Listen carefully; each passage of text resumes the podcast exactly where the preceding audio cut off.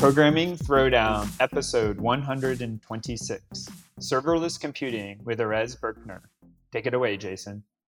Hey, everybody. So, you know, a lot of projects that we're doing, you know, either in the spare time or even for your full time, you know, a lot of them require a lot of maintenance. And the maintenance and the and the overhead can actually really kill your project. It can drain your energy, you know, suck away all the ambition that you had. And so I think, you know, it's really important to make things really fluid and really seamless, especially in the beginning, but even later on, so you're not kind of bogged down with old bugs for from things you built a while ago. And so the the the biggest kind of maintenance headaches are maintaining, you know, as we talked about in the last episode, you know, maintaining your own database, you know, maintaining you know your own uh, installation of all these libraries and these programs and you know you have a cluster and then you have to add a new you know, machine to the cluster and all of that kind of really can suck kind of the fun out of a side project or it can make even your day job kind of really difficult. So one of the ways that we've really taken this this problem away from developers and made it just really beautiful the developer experience is through serverless computing. We're going to really dive into you know, what that means and how that works and kind of explain all of that and I'm super happy that we have Erez Berkner here, who is uh, a CEO of Lumigo, uh, to hear kind of you know really explain serverless computing and how to write these things, how to monitor them, how to test them, and how to build kind of really nice microarchitectures that you can rely on for a long time. So thanks for coming on the show, Erez. Hey, Jason. Hey, Patrick. Great to be here. Thank you for having me. Cool, cool. So before we dive all into into serverless stuff, it's always good to kind of ask folks, you know, how how are you doing with this uh, COVID situation, and how has that affected uh, Lumigo? And you know, are you uh, in the office? And you know, what was you know, how has it sort of changed your perspective on on um, you know software development and, and running the company?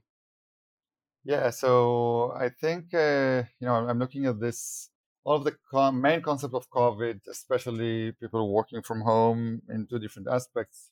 One is on our you know our business and the services we provide, and that didn't change drastically on the one hand side, just because when you go serverless and you go to the cloud, you know you can in the modern environment connect, work from home, work from office, work from anywhere in the world seamlessly. There's literally nothing there in the office that requires you to be within that network, within that perimeter. So in that sense, the cloud and more specifically serverless really got our customers really ready for working from home, working remotely. So it's really, really like um, easy transition in that factor.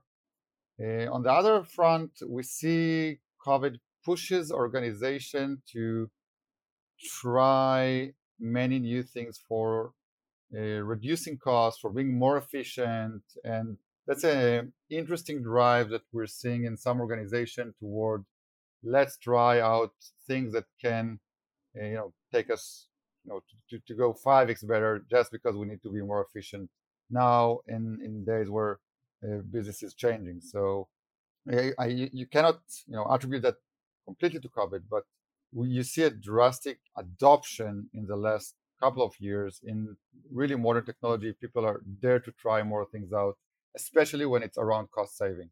And that's one point probably of Sarah that we'll talk about. So that's that's on the business. On our you know on our company, we are working you know completely flexible. We people can come into the office, working from home. It's uh, currently it's completely uh, you know open to what people people uh, feel uh, comfortable with. That makes sense. Yeah, my neighbor actually is in Marcom in marketing and communications and his job was massively affected you know compared to mine in the sense that you know he was going to a lot of uh, events and he was meeting with clients and and you know all of that uh, became virtual. And that that was a a really big paradigm shift. And i think they're still trying to figure out how to do things like ces virtually like how to do that well where you could serendipitously bump into somebody when it's a virtual conference, right? And so there's no physical space. And so, yeah, I feel like that is really, you know, where we're going to have to see just massive shift in in how people uh, how people you know go around uh, working. So I think yeah, like visiting clients, I would imagine is really difficult right now. It's probably the the biggest change. For sure, and I think that, you know I think that this is impacting us as Lumigo a bit less because we are very much self-serve developer-led company. Uh, so we didn't really visit our customers prior to COVID. Our mm-hmm. customers mm-hmm. that didn't want us to visit them; they just wanted to do their thing. Um, so yeah, so it was you know always really like easy. Hey, connect, try, get value, move on. Uh, that's kind of the type I think that we're seeing that you know, and me as a developer, love. I don't want to spend time with a specific meeting in the office about a specific tool. If it works, I want to use it and I want to continue. So on that sense, I think the type of company that are more come for a meeting in the office and meet everybody and start a big POC, that would really change their sales motion. I think a bit less on more the modern self-serve, bottom-up, developer-led uh, companies. Yeah, that makes sense. Totally makes sense. Cool. So, so why don't you kind of give us some background about what kind of path led you to start Lumigo and and kind of where that journey all started? Yeah, so I'm I'll start by saying that I'm I'm a developer by heart, but you know I started 20 years ago approximately. Uh, develop you know my first role was at a, a company called Checkpoint, cybersecurity company, and the, as time went by, I got more and more into the the cloud business and the cloud, uh, you know, cloud security product, and learn more about what cloud has to offer. That was, you know, 2010 uh, all the way to 2015, and 2016 is where, you know, I started to see from, you know, from within Checkpoint this new paradigm of development emerging emerges mostly around event driven architecture where you want to have you know decouple more and more of the services about microservices and 2016 is where i got to know serverless very much from customers that you know were ahead of the curve and and understanding that you know, serverless is is allowing them to move much faster in development in cost saving and how do we do serverless and specifically with checkpoint how do we secure serverless? And you know got to, to try and to play and later on to build with serverless. And honestly I, I got really really excited. I got excited and i got i fell in love with the concept of it's so easy to get started to get product to the market. And i decided that this is one of the main points that we want to I, I want to understand better. And I learned that there are a lot of organizations that, know, a lot of developers out there that an architect that think the same, that really are believe that this is a right approach. I think you mentioned at the beginning, Jason. You know, it, don't don't build it and don't do it yourself, but you know, consume more and more of it. You gave the example of databases, and it really makes sense. And then at the same time, I started hearing about the challenges in the in those environments. You know, what is hindering the adoption? Why don't we go serverless? It makes sense. It's so it's really it's it's, it's fun, and you get mm-hmm. things done really fast. But we cannot do it because, and then you, see, you hear about monitoring and about debugging and uh, the tools that are there are not sufficient. The ecosystem is not mature enough, and that's really where myself and uh, Aviad Mor, who is my co-founder and CTO, who were with me in, in this whole journey that I just described, uh, set out to help the community adopt serverless and, and remove the barriers. And that's how we started the Lumigo and uh, went into observability monitoring, debugging spaces of serverless. Got it. And so I see. So, so you're at Checkpoint, and so Checkpoint was you started building serverless, or you were just working with other people who had serverless. Somehow you got a kind of a lot of exposure to it at Checkpoint. Yeah, it, it, was actually from two ways. One was from Checkpoint customers. Uh, I, I, was heading the cloud security business at Checkpoint, and customers came and say, "Okay, Checkpoint, you're a security vendor. You invented the firewall. How do we secure serverless?" That was interesting. This is where the initial hit was, and later on, my development teams also had serverless and, and used it to build other stuff. So came basically from both ways. Oh, interesting. Yeah, this is okay. So we should definitely dive into that because I honestly don't don't know how to how to do that. So so we'll definitely jump into how to. But first, we should we should kind of give the overview of you know what is serverless. I think you know the first time I heard serverless, I honestly didn't know what to think because I thought, well, it's it's not running you know on your house machine. It's not running on this laptop, so so it has to run somewhere on a server, and so it, it didn't really. I, you know, the name actually really beguiles what it really is, and so right. so how would you describe serverless to somebody? You know, it's funny because um, there is a you know a known poster in the serverless community saying, you know, there are servers in serverless. Uh, so yeah, right. so absolutely. So the R server is just not your server. Maybe that's a bit more uh, accurate. It's somebody else who's in charge of those servers. I, will give you my, you know, serverless is very dynamic, and I really want to say it's even kind of like used as a marketing term in many senses today because it evolved over time, and some people have different definition. But I want to keep this very, very simple in the way I define serverless.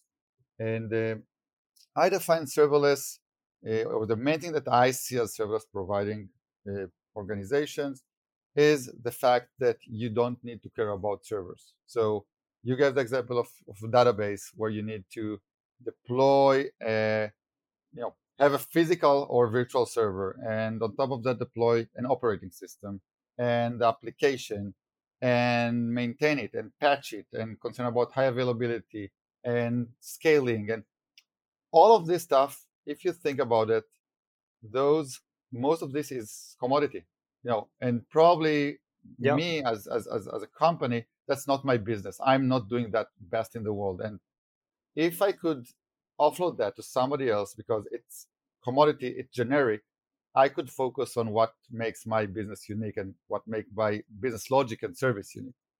And this is really much, you know, the evolution of the cloud. You know, you took your on-premise, don't buy physical servers, rent them from the cloud provider because they can do it better than you. You're not an expert in running servers. Same goes to operating system and running the application and databases over there. So you're not the expert in that. So if you are in that mindset, that's really the next evolutionary step. And my definition of serverless is you don't use, maintain, deploy, patch servers, you consume the service.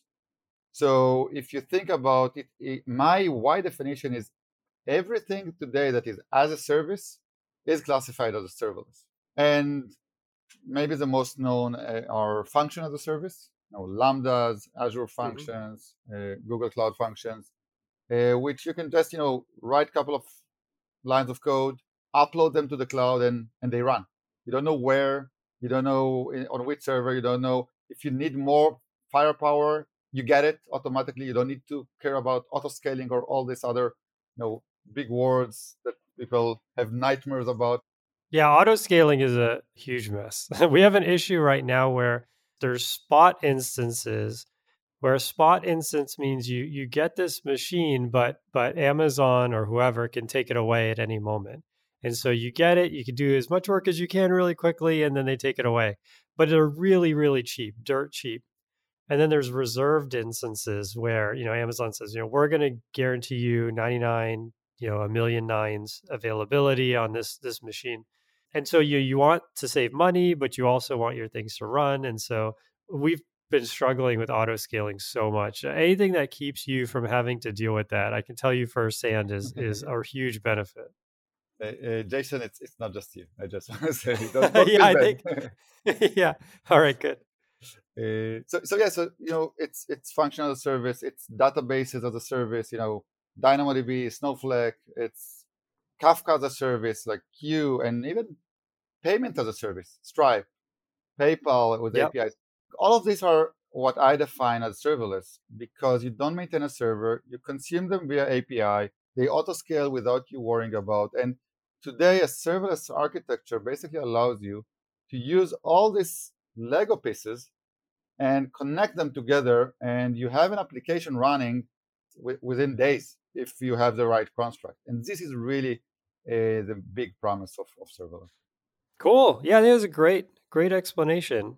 Yeah, I mean, I'm I'm sure a lot of folks out there have had to deal with compatibility issues. You know, like you know, you install Python or Python comes with you know Debian or Ubuntu, mm-hmm. but it's like, oh no, you need Python three to run this program. So it's like, okay, now I have to go download Python three, and then and then you know maybe a year later or a few months later, you want to try this other program, and it's like, oh, this other program requires Python three point eight but the last one you know doesn't work on 3.8 and now you have incompatibilities and it just becomes a huge mess right and so using things like virtual env in python or docker which is more general you know you containerize these things so that you can have you know python 3.7 and python 3.8 running at the same time and you don't have to worry about them stepping on each other or keeping separate directories for everything and sandboxing everything yourself and then, then to your point you know once you have these these sandboxes, these packages, well, why even run them on your machine? You can run them anywhere. Exactly. And why scale them? Right. Like like what's actually happening in serverless is as you mentioned, there are servers, but you know, Microsoft, Amazon, Google, they're actually the one that's monitoring this automatically. And when they identify there is higher demand, they will allocate additional servers or reduce the servers really precisely to what you need. It's not a server that comes spinning up. It's a specific function within the server, so you can get really granular to what you need, and that's uh, the other point of you know you get what you need, you pay for what you need in serverless environment. Yeah, that makes sense. So some of the things are, you know, I would say somewhat intuitive. So for example, MySQL, you know, Amazon has RDS, you know, they'll handle MySQL for you. But, you know, at that level of granularity, you're still allocating individual machines. It's just that Amazon is handling the MySQL, you know, installation and updates and all of that. But you still have to go and ask Amazon, you know, I want this machine, I want that machine. And it's running MySQL, which is not your code, right? And so Lambda, I think, is another level of complexity for folks. Like, like I think it's really, you know, it's it's hard to wrap your head around. You know, I have this Python file on my machine that's running on a installation on my machine, on a OS machine. And somehow I have to sort of teleport this into the cloud.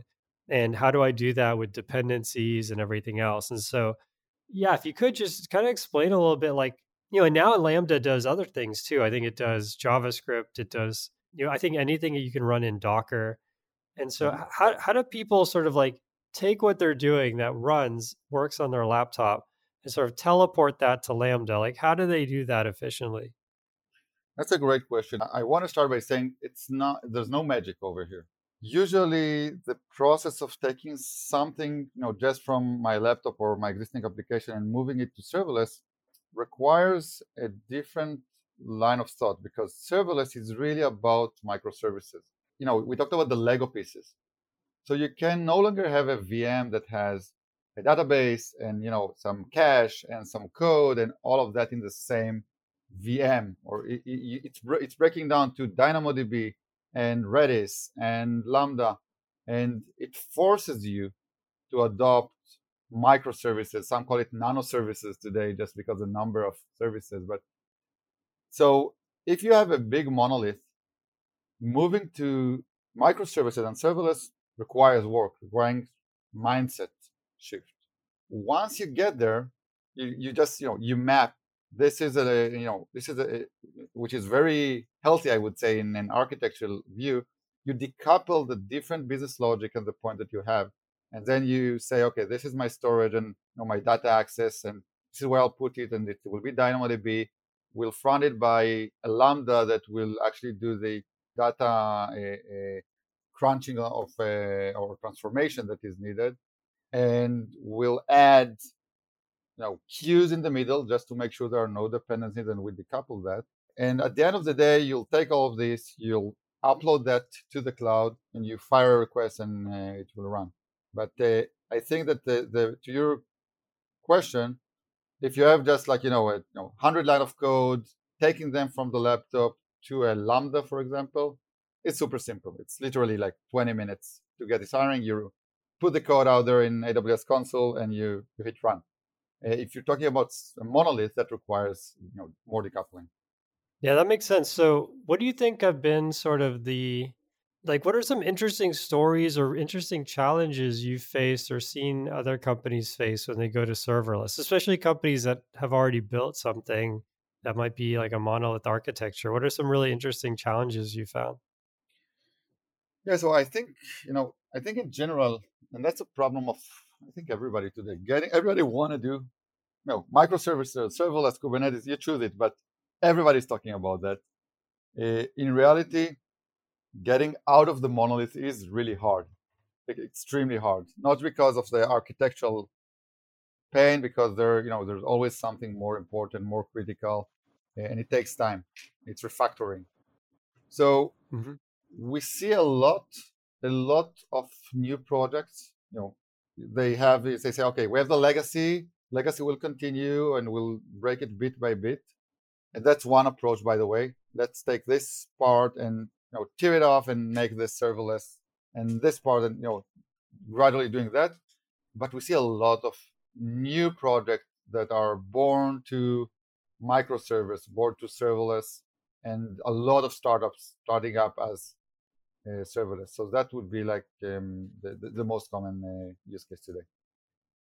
Yeah, that makes sense. Totally makes sense. Yeah, I think one of the challenges in in terms of the paradigm is that you know you don't have something that's available 24/7, right? In other words, you you don't have a machine in the cloud that can just sit there idle but it's ready at any moment. And so you really have to think in terms of signals and events and triggers and and you have to think in this way.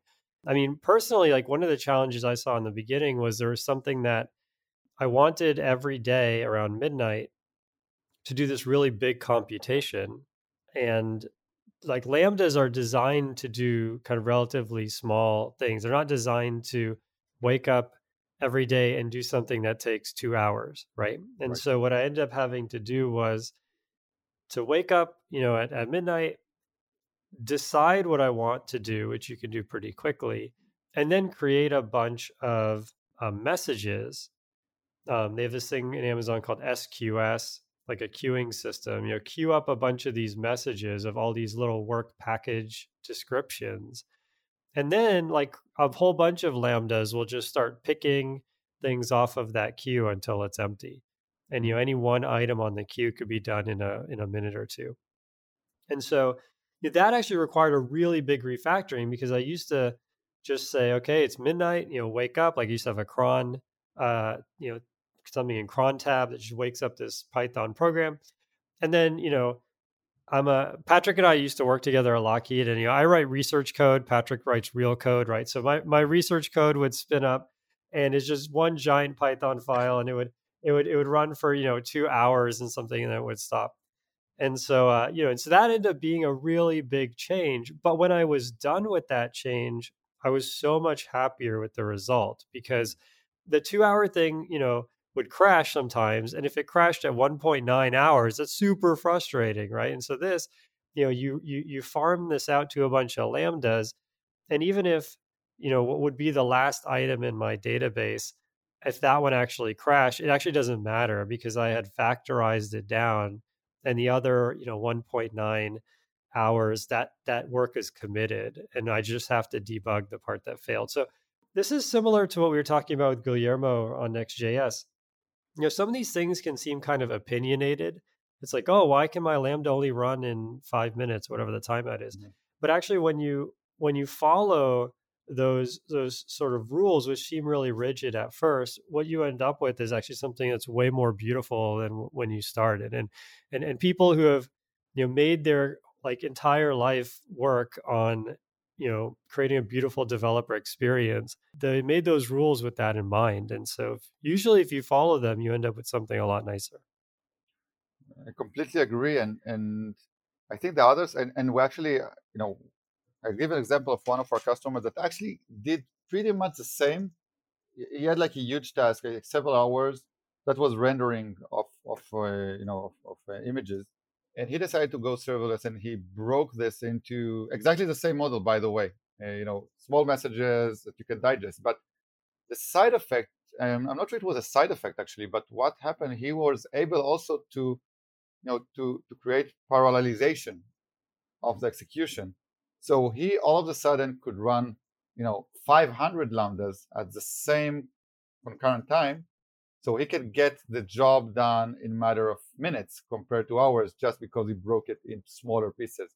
So that's another, you know, I think uh, something that you get out of, you know, modeling this and decoupling and building it uh, in, in microservices or a different uh, mindset. Yeah, that makes sense.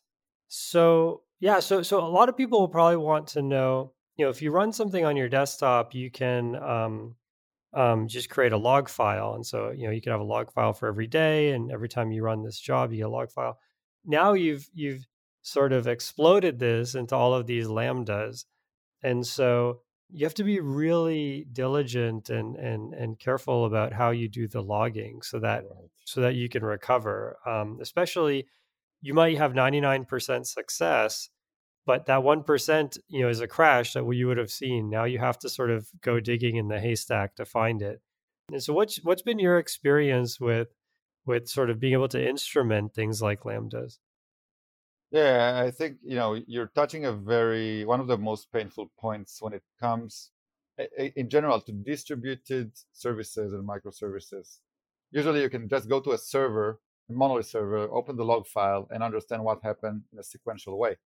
That breaks when you're working in distributed environment microservices, especially when you have you know thousands or or, or millions of uh, events and requests every minute. And this is where distri- a concept called distributed tracing uh, comes in. And, and, and, the concept is, is fairly simple.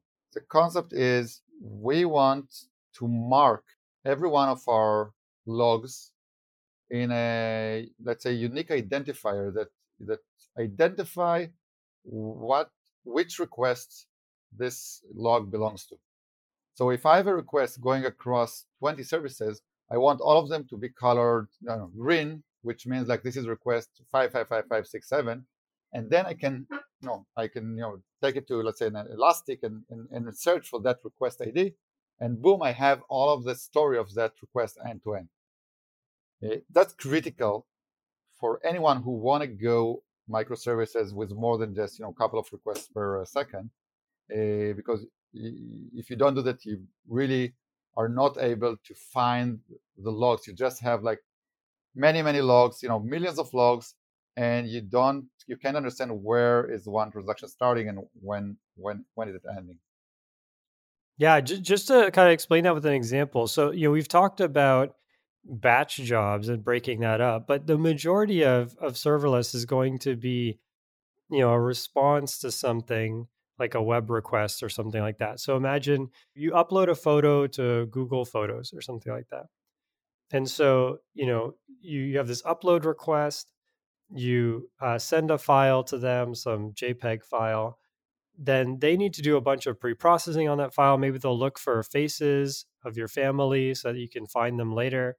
And there's all this work that has to happen. And so there's many different steps there. Some of it is is image processing, some of it is storing things in a database, storing the image in some some kind of data store. And so any one of those steps could fail and also any one of those steps could fail and it's not their fault. So in other words, imagine the the system that accepts my image somehow has an issue with casing and converts the file name to uppercase and we're using the file name to key on things and then sends the wrong key to my Lambda. So then my Lambda goes to grab the image, it's not there, and it crashes. But it wasn't the Lambda's fault per se. It was just that the system that sent the Lambda that image, you know, had an error in it, right? And so, and as you said, there's millions of these happening, and, and uh, let's assume they're not all failing in this way, just a small percentage. So, so having that unique ID that just follows this request through all these different systems allows you to say, oh, at the very end, when I went to store, you know, there's this face and this image. When I went to store that, it crashed. But that actually happened because on the browser, I let someone upload a WebP file, and actually, we don't support that. And so I actually need to fix something on the client side because of a bug I found way down in the pipe at the end of the pipeline. Um, and so, yeah, having that having that ID, if you don't have that ID, it's almost impossible to connect all those dots. Absolutely, I think um, so. Yeah, so I think this this is a core concept uh, of you know logging, monitoring, debugging of serverless and microservices, um, and and it forces you to have you know to plan. So you need if you are architecting this uh, entire process, like like you mentioned, you need the different development teams to know that for every service that you're using, they need to remember to get a request ID from the service calling them and to pass that request ID down downstream to the next service, to the next user, and get this within their logs. And that's um, you know, and that's a way to handle to your question to handle logs and logging in general in those environments in a, in, in a serverless and microservice environment. But that's also the challenge because getting this process procedure in place across different team and organization is really really hard to get people to remember to do that to get them to do that for new services to chase after them. And this is where some companies bigger companies like you know like netflix like uh, airbnb google of course and others are basically doing that internally on their own and they have the processes and tools and instrumentation that help them do that. And in some cases there are other you know other companies that are providing that service. Automatically so that taking the burden of the actual developers doing that. Or there are some framework and open open framework open tools uh, that allow you to do that uh, yourself and not inventing the wheel that makes sense. What about just logging more broadly? So you know people know right now if they write a python program they type print you know, hello world and they see hello world on the screen, right? When you do print hello world or whatever is the equivalent on Lambda, like what actually happens and how do people be able to see that? Yeah, so in general, AWS services all log to the same uh, the same product, logging product, which is called CloudWatch. Uh, in CloudWatch, let's say if you output something to the console from you know hello world from the Lambda, you will get that and you'll be able to see that. Uh, I think the main thing is that you're getting a lot of things into there, but it exists. It's just like you're not, you know, logging into a server to check the log file on a server or SSHing into a server. You go to a as a service logging system called CloudWatch, where they are getting all the logs and from everywhere, all the services aggregated and allow you to watch them. Got it. Got it. Okay, that makes sense. Cool. And so and so yeah, I see your point. So so now it almost becomes like and I think you mentioned Elastic earlier. Yeah, it's almost like you need a search engine for your logs because you know, you're doing things at such an extraordinary scale that becomes very difficult to like you can't just read all of it. Exactly. So you need a search engine and you need a way to search by. Like you need the request IDs or the trace IDs that we talked to to know what to search for. So exactly. God, I see. Oh, oh, now it makes sense. So basically, you say, okay, in in Elastic or MySQL or one of these things, you say, you know, give me all of the logs um, from this request ID. You know, let's say sorted by time, and now you see a whole window of this request ID that it might span many different lambdas and machines and oh, operating systems and everything, and maybe even the browser if you're pulling if you're dumping logs from a browser, you know, to the server and so you can see this whole history like okay on this machine this happened on this machine this happened you know over here you know in this service this happened and then here's a crash and, and i can kind of watch all of it. Exactly. On this non-machine but exactly because yeah yeah yeah and all of that is on is on a separate yeah serverless thing. So actually what about crashes? So if something crashes in any of these things like in a lambda what actually happens? That's a great question so this is where uh, things get, uh, I would say, kind of like Twilight Zone, uh, because I, I think, as you mentioned at the beginning, there are servers, and basically lambdas are running on top of Ada in the case of Amazon, on top of AWS container where you don't have access to, you don't see it, which is running on a virtual machine on EC2, and that's software, and that EC2 can crash that EC2 can run out of memory, that containers can crash. And that's really the infrastructure of the Lambda. So, first of all, it happens. We want to say very clearly, it, it's nothing is bulletproof. So it happens to to any cloud provider. In some cases, at the beginning, you know, three, four, five years ago, you you know, the, the this actually, you know, the, the the request execution of the Lambda actually disappeared all of a sudden, which was very frustrating because you couldn't even track what was going on. You didn't know there was a crash; it just disappeared.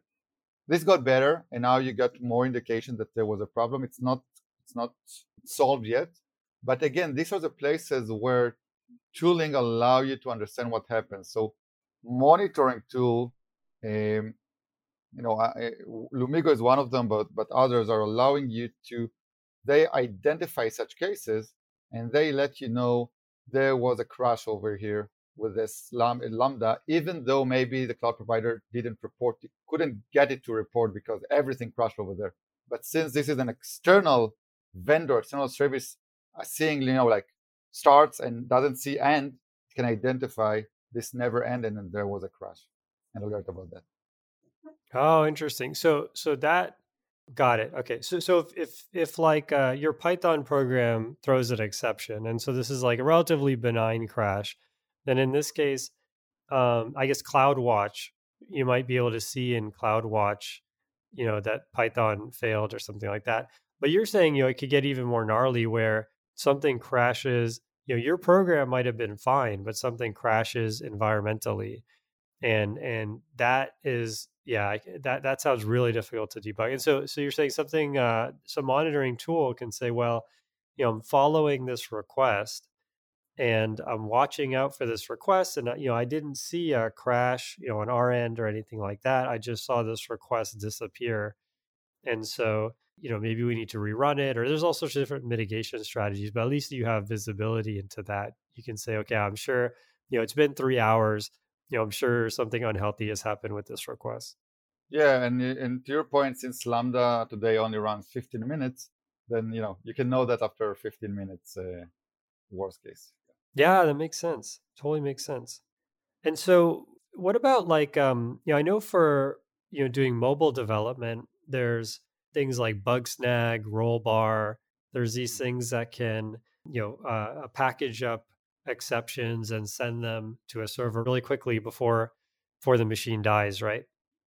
Or before your app dies. And so, is there something like that for Lambda? Something where you know I can get all of the crashes in some kind of dashboard?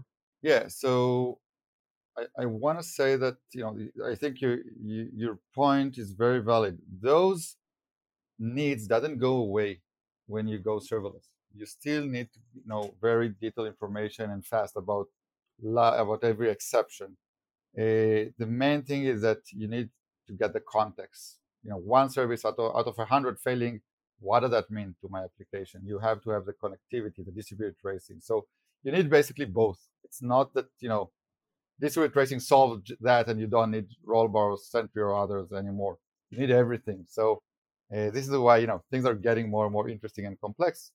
Uh, and yeah, there are the modern tools that are out there dealing with serverless monitoring and serverless distributed tracing will do both. Will basically perform the distributed tracing, showing you an end-to-end story of every request.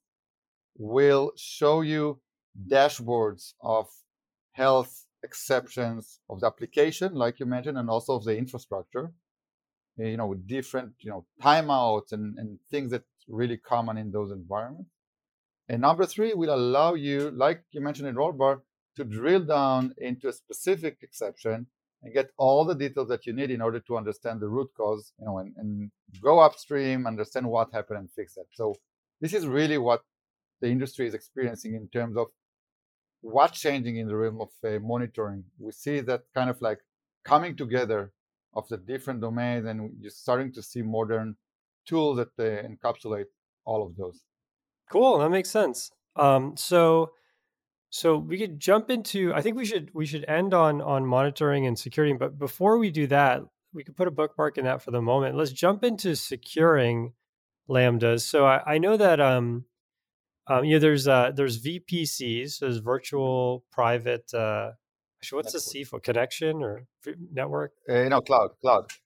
Oh, cloud. Okay, but there's these virtual private uh, clouds where you know it's um, you know you have your own protected address space and so people can't just call your lambda with arbitrary inputs and all of that. So so from a networking perspective i can see that as as as you know, obviously being super important but also like pretty comprehensive. So what other things that people need to do um, you know to keep lambda secure so that they're not um, you know leaking really important information or allowing intruders to to call their functions and and you know DOS attack them and stuff like that. Right. So so uh, I think the main concept with microservices in general and Lambda specifically is to be very aware and to have a well-defined um, roles for every service, for every microservice. So my service is doing, you know, let's say your example, my service is allowing a picture to be uploaded to the website. That's what my microservice does. It's one out of 50 that, that allow my application to run. And if that's my sole definition of the microservice and it's it had it, it's not allowed to do anything else, it should be very strict, then I can also apply very strict security policy to that microservice because there's no reason for that microservice, let's say, to to access some remote server. Uh, and there's no mm-hmm. reason for that microservice to start sending information. So by having microservice environments, and specifically with lambdas, for example, by having a very clear task of what that lambda does, you can define through security groups, through IAM roles, which are different security definition, very granular least privilege security concept or, or rules for that service. And then when this is like you get the example with a container, when it's very clear and kind of packaged with a security, then I don't really care if that's reside within a VPC or outside of VPC has access to the world or not, because the security is very, very tight and you know goes along with that service. So that's a concept of security for microservices that um, is very very popular. Oh, that makes sense. Yeah, I didn't think about that, but but yeah, that that makes a ton of sense. So basically, you have these different you know identity roles, and so for example, the the the queue which queues up images to be um, um, scanned for faces you know that queue might require to, to add or remove from that queue might require a role like you know mm-hmm the the the scan faces role. And so most of the system, most of these microservices, you know, they don't have that permission. And so um you know, yeah, this you know, you hear so much about eh, um, you know, people they they hack into and actually I think Patrick I think we we have lined up in the future someone who actually is a uh, I think a white hat hacker. I think that's the term, like someone who hacks things, but for uh, to, to cause good, um, to to kind of help you know secure things. But so Patrick, I have no background in hacking um, or anything like that. But but you know, you hear stories of you know they come in, they hack, and then they get everything. It's like oh, they downloaded your entire source code repository, and your your they select star your whole database, or MySQL dumped your whole database, and they have like they have everything, and they ransomed all your machines. So you have to pay them Bitcoin to get them back.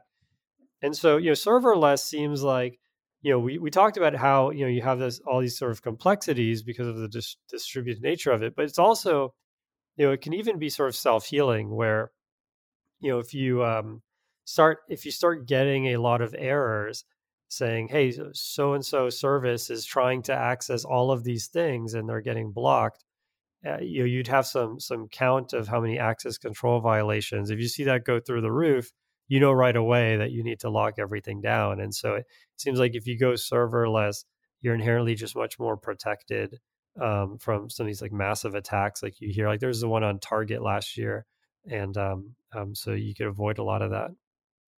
Yeah, I think that you need to be aware of that and think about that in order to be really protected. And I'll explain why uh, because one of the promises of serverless is you don't need to deal with scaling. You know, we got you covered. Say saying AWS, Microsoft, Google. and this is great, right? Because I during the night nobody accesses my my site, so no point for me to pay for a server.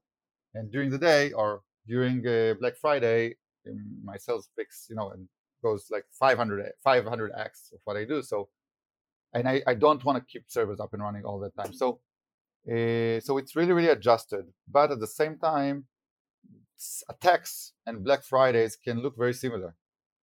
Uh, and and the, the cloud provider will allow you to to grow. So sometimes we have the notion of in a serverless environment that there there's a concept in security called the denial of service, where you try to attack a server and they try to take him down by flooding him with requests until he cannot serve legitimate users. In serverless, that usually doesn't happen because you'll get more and more firepower from the cloud provider. It will just cost you more. So so so some call this denial of wallet instead of denial of service.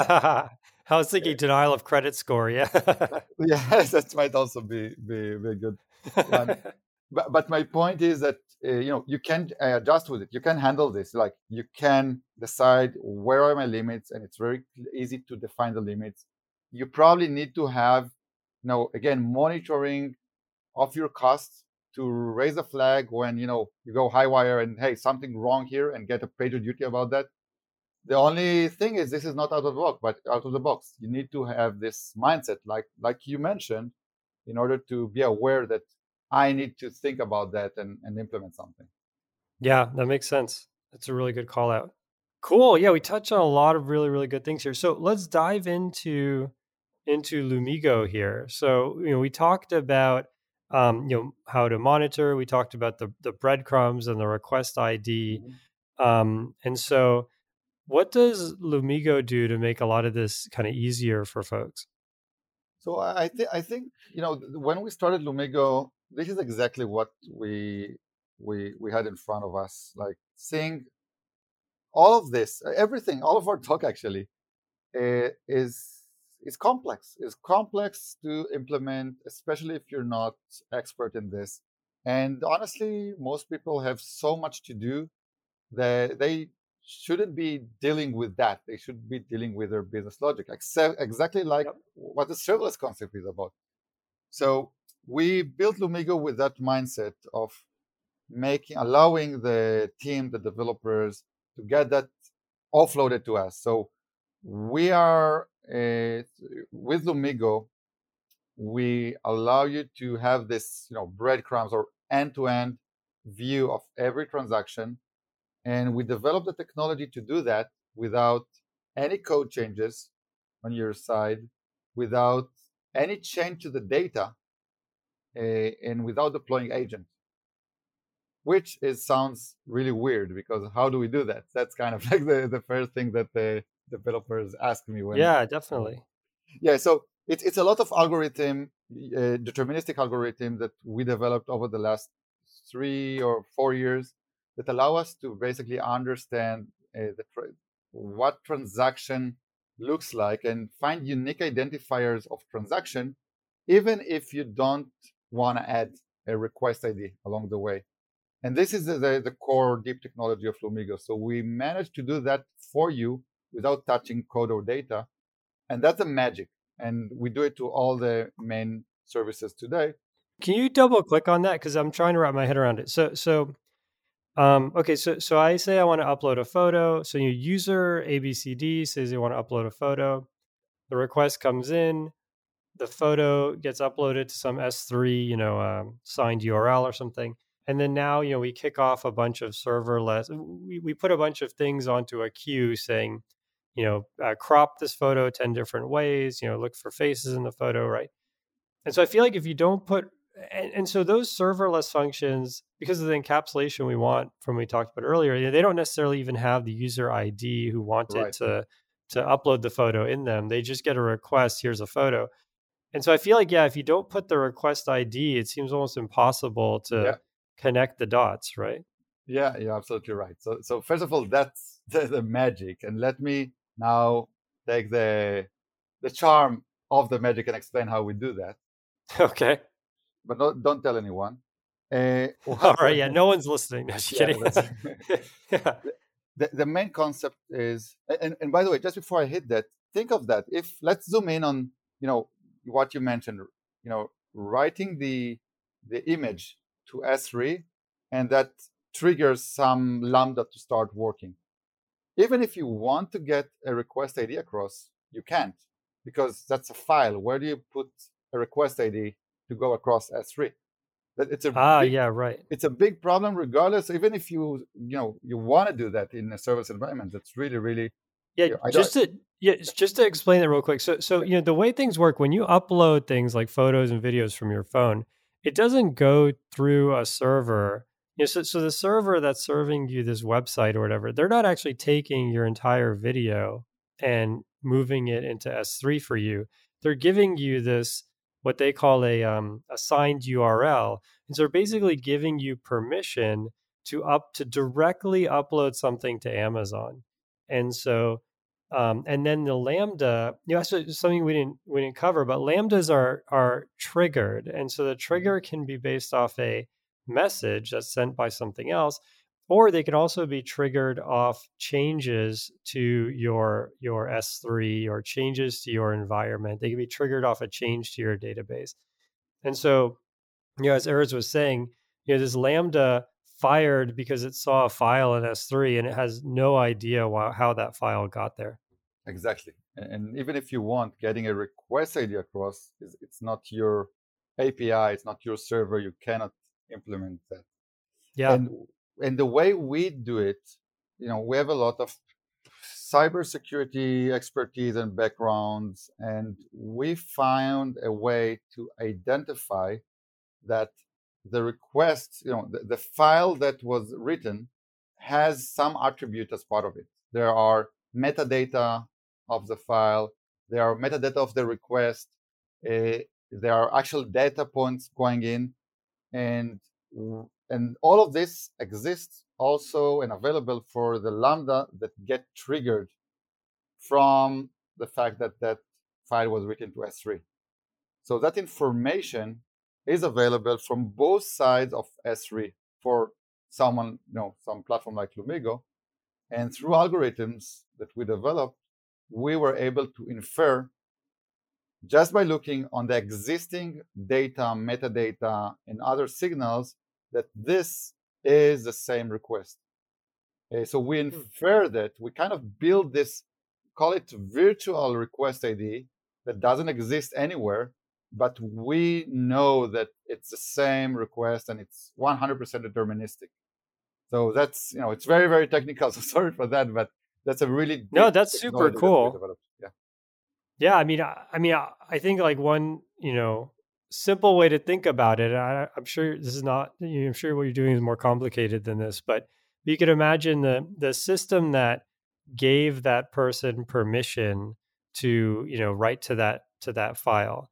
So that that request, if if we have that information, then maybe that request has a user ID in it or something like that, or or at least you know we can remember that request, and then when we see the file show up, we can sort of connect the dots that way. But yeah, it's to your point. I mean, it, you know, to do it in a way that you know, it's one thing if you're building the program, but to do it for somebody else and you don't know what program they're running, that I think is really challenging. So that's that's pretty wild that's able to do that.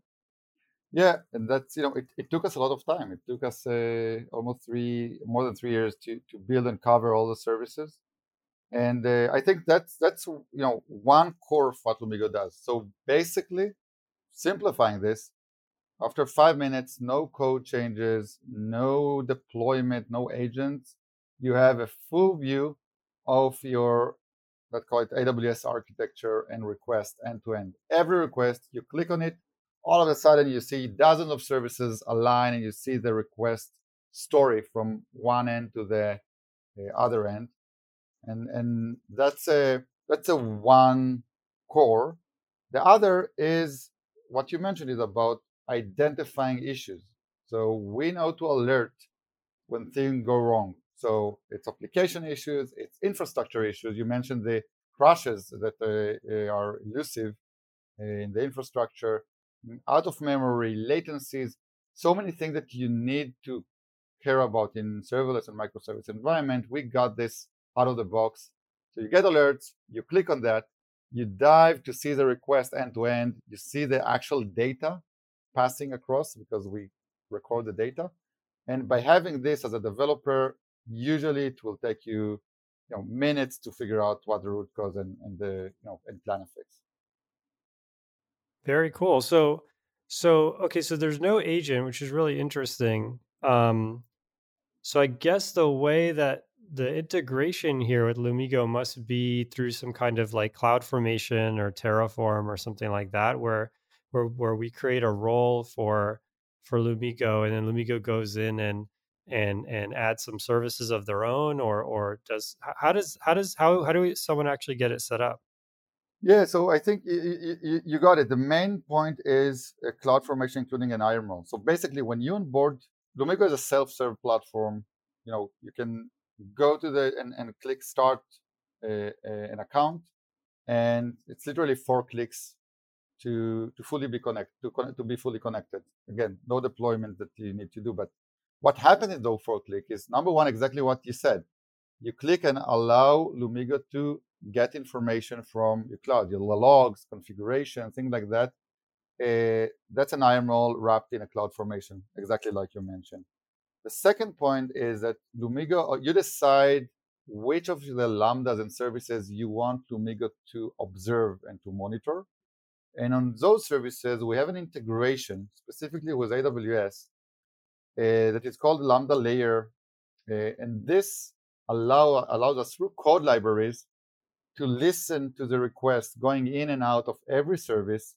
And through that, allow us to do the magic of connecting the dot, identifying, allow you to see what data passes.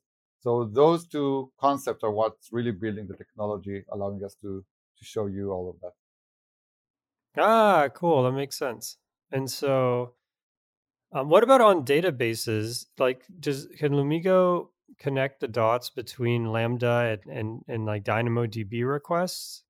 Yeah, that's actually a pretty popular one. So think of a, a Lambda trying to write, a, you know, writing a record to a DynamoDB, and this can also trigger another Lambda to do something else. Right, so, right. Yeah. So it's exactly the same as S3 concept. It happens to be very complicated in terms of DynamoDB, uh, but it's the same way, you know, as we figured S3, we figured DynamoDB out, and we figured all of the main AWS services. So DynamoDB, S3, Kinesis, API Gateway, Step Functions, SQS, SNS, you know, everything that everybody use, uh, uses, we are able to do that again automatically without uh, the code the changes or data changes. Cool. This is awesome. Yeah, I'm totally going to check this out. Yeah, I have some internal projects I can try this out and report back. Actually, this let's dive into something really interesting. So, what's what's the sort of um, you know we have a lot of folks who are you know students college students high school students mm-hmm. who are just getting started in the field who are changing careers and so you know for people who are hobbyists what are the sort of opportunities in lumigo like what's the pricing like and all of that? Yeah. So first and foremost you know we built lumigo initially for the community. So we have a very um, generous community tier which is absolutely free and it's you know it's hosted uh, uh, by Lumigo, so you don't need to deploy anything. But if you're a student, if you have a private project, or even if you are want to run this within your company, and your volumes are low, less than 150,000 requests per month, you should just connect and run it. It's for free, and we have you know we have many many many such uh, companies and users and that, that's a that's a great uh, you know way for us to, to contribute to the community and get uh, uh, connected with the community. And again, we don't think twice about you know whether to use this. Some use it for actually live debugging of their production. Many use it. Many students, for example, use it as part of their development process. So if I want to develop something during the development, I want to run a test and if you run it and you know just go to Lumigo and try to understand was it successful, did it fail, how did it evolve across the different services, and this really really gets you, you know, to debug your dev environment much faster. So yeah, so very easy to start uh, for free. No, very cool. Yeah, that's awesome. And so the free tier is is is it for like a month or is it unlimited? It's just it's just free as long as you you, uh, don't exceed the quota. Exactly, it's not limited in time. It's just oh, very cool. Cool. Yeah, I'll definitely check this out. Yeah, I will. uh, check report, this out. report back on Twitter and let people know uh know uh, how this goes. Yeah, this is uh um yeah, I have a, a, a number of side projects that are really hard to debug that are running on on Lambda, and uh, this would be uh, really really cool. So let's talk about Lumigo, the company, a little bit. How, how long has Lumigo been around, and and how many folks are out there uh, are at Lumigo right now? Yeah, so we've been around for uh, three and a half years, uh, and we've around not around we're 30 30ish uh, people now most of us are developers based in Tel Aviv in Israel. And yeah, that's that's us. Cool. And so, are you um, looking for like interns or full time folks? And um, and if so, is uh, um, like where geographically are you looking and all of that? Yeah, so you know we're we're we're growing and we're looking um, for you know people who want to to join. Mostly, we're looking for uh, full time employees. Uh, we have the development and product team based in Tel Aviv, and we're always looking for additional uh, people. Uh, we're now growing, opening an uh, you know office or for now virtual office in in, in the US, uh, and and uh, we're gonna have our sales organization finally starting to grow sales organization there. cool yeah, yeah, it's an exci- exciting uh, stage. And um, beyond that, uh, we are. I am always looking for. I would call it serverless uh, enthusiasts, people that really dig into serverless, that love the what it is, the community that want to, you know, be our representative within the community, help the community, speak in uh, in in sessions, in conferences, create blogs, this is a you know a lot of our work is toward the community to to you know we have a lot of insights to contribute that to, to the community. So i'm always on the lookout for either people that want to do this you know freelancers or full time but if you love serverless and you're doing something interested that's something that i would love to to to hear about cool yeah i mean this this is something that uh um, comes up, you know, a recurring way. So it's really good just to, you know, for people who are listening, maybe this, this is their first episode they've heard. Um, but really for everybody, you know, if you want to get into this industry, you know, build lots of cool stuff. I mean, that is, I think, the the you know um, eternal advice, right? Is is you know, um, you know, if you want to decide which programming language you want to learn first, well, build something and and then kind of uh, you know, Google around like, okay, other people have built similar things. What language should they use? Kind of always start from a goal. And so if if if you're interested in um, you know doing monitoring and serverless, and and if this stuff really fascinates you, and sort of being sort of this uh, Phantom of the Opera, but instead of you know a million different uh, uh, organs or keyboards, you have a million different lambdas, and you've you've mm-hmm. sort of mastered this craft.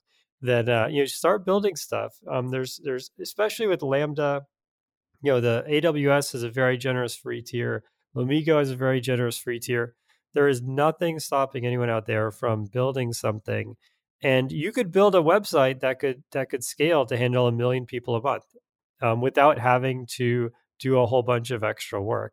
Um, um, you could build something that just you and your parents like, and then if it goes viral tomorrow, it just it still works. Uh, as opposed to like half of these hacker news articles where where uh, you know they go viral and it kills the site. You know, your site won't do that um, if you build it on serverless. So, um, so definitely, you know, folks out there, um, you know, check this technology out. I think it's awesome. So, um, so what is what is uh, something unique about Lumigo, the company? So, you know, is there something that uh, you know, is there like a uh, retreat that you all do that's that's really unique, or is there is there something you know maybe the way the desks are lined up or the way the company was founded some some kind of cool tidbit about the company well that's a great question i i, I think maybe i think that i know i don't know if that's as cool as as you hope for but I think that what makes uh, Lumigo, at least today, different is that almost anyone in Lumigo, in almost any service, uh, you know, any department, is active or former developer. So, and that goes, you know, also to, you know, to departments which relatively usually are not related to um, uh, to engineering. Uh, that's just mm-hmm. because that's the core community, that's the people that we interact with. Uh, that's our uh, so so that's uh, really interesting, I would say, profiles uh, that you see in Lumigo. You know, the same type of background of people, but you know, maybe a developer decided he wants to do try sales or try marketing or try product and that's a that's I think what a Lumigo is is still a bit different. I'm not sure we can maintain that as you know, we have 100 or 200 employees, but we're still very very much dev oriented. Cool, that's awesome. Yeah, I uh, yeah, it totally resonates. I think that that uh, I love companies like this that like you know, are there to really support developers because you know you really feel like you're kind of helping your own and you're sort of like dog fooding uh, something. Like you, you're building something that you would want to have yourself, which is really cool. Exactly. Great. Yeah, thank you so much. I mean, I think we did an awesome job covering serverless. If folks out there have any uh, questions or if they want to, you know, get on this free trial or if they want to ping you about something that you, you talked about and kind of follow up, what are good ways to reach uh, Lumigo and also good ways to reach you? Yeah, so, you know, if, if somebody want to try out Lumigo, you can just you know go to our website and click on start, and you know it's it's super easy. You don't need to talk to anyone, and you know five minutes to connect, and that's free for uh, the free tier. So you can just go and do that. Uh, if you want to ask deeper questions on um, serverless, on Lumigo, or in general on this uh, domain, uh, please please ping me. I really really enjoy talking to more and more people in our community and we love to help where we can because we have we have a lot of serverless expertise in Lumigo. We have what's called serverless heroes by AWS that, uh, within the company, uh, and we we actually manage to help from time to time to not just to our customers and users. So feel free to approach with any question. Uh, the best way to reach me would be through either uh, LinkedIn or Twitter. Uh, like sending a direct message that would probably be the easiest uh, path. Cool. Yeah, and we'll post in the show notes, you know, the the website and also your contact information and all of that. So check out the show notes for all the details. We'll also post to where uh, you could get on the trial and everything. Cool. Thank you again, Erez. This is an amazing episode. We covered a ton of really good topics here. I guess just the last bit of takeaway um, from my end, and then I'll, I'll, hand it over to you is is um, definitely start with with serverless. It can feel overwhelming because you know you don't have just a console right there, you don't see the logs right there. But I can tell you, as someone who's built a lot of different things, it's so much easier to maintain. And in fact, the things that I've built on the cloud are still there. you know, and a lot of the hobbies that I've built, um, you know, on my desktop uh, you know, even the desktop doesn't exist anymore. It's just in a trash heap somewhere because it's you know 20 years old or something. So so you know, hardware fails. Um, serverless stuff seems to last a long time, and uh, and operating systems change, but your serverless function is containerized. You don't have to worry about that. So so check it out. Definitely, definitely good to learn. You know, you could be a beginner, you could be intermediate.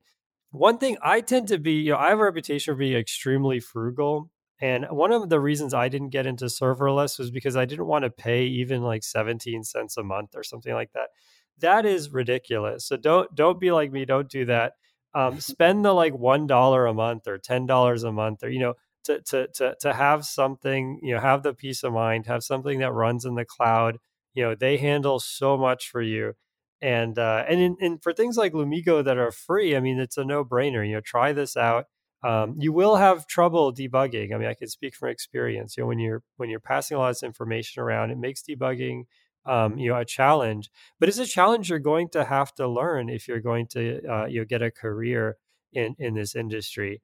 uh, well, maybe you know I know Patrick does a lot of embedded stuff, so so he might he might uh, go, uh, scoff at that. But but it, you know, for, if you're building a website or you're building one of these big services, you know that's a skill you're going to need to learn anyways.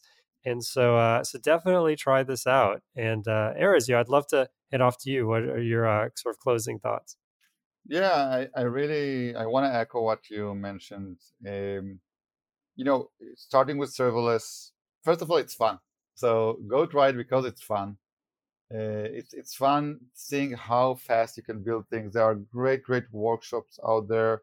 You know, you can take a two hour, three hours workshop that really take you uh, step by step on, and and all of a sudden you have an application that you know, order taxis or something, and it's only took two hours then you can and, and that's simple and that's straightforward and then you basically a lot of people fall in love at this stage and then start to investigate what they can do more but start start small try it out. Uh, you actually when it's lambdas i think you have 1 million invocation for free from aws so it's you know it, it, even jason even you can try it without the 70 uh, so yes i think that's that's that's what i want to echo definitely. Go and try this out cool uh, thank you again for coming on the show, Erez. We really appreciate it. Thank you very much, Jason and Patrick. It was a pleasure.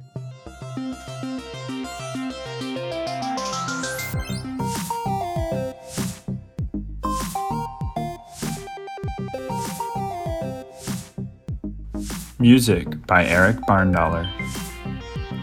Programming Throwdown is distributed under a Creative Commons Attribution Share Alike 2.0 license. You're free to share, copy, distribute, transmit the work, to remix, adapt the work, but you must provide uh, attribution uh, to uh, Patrick and I and uh, share alike in kind.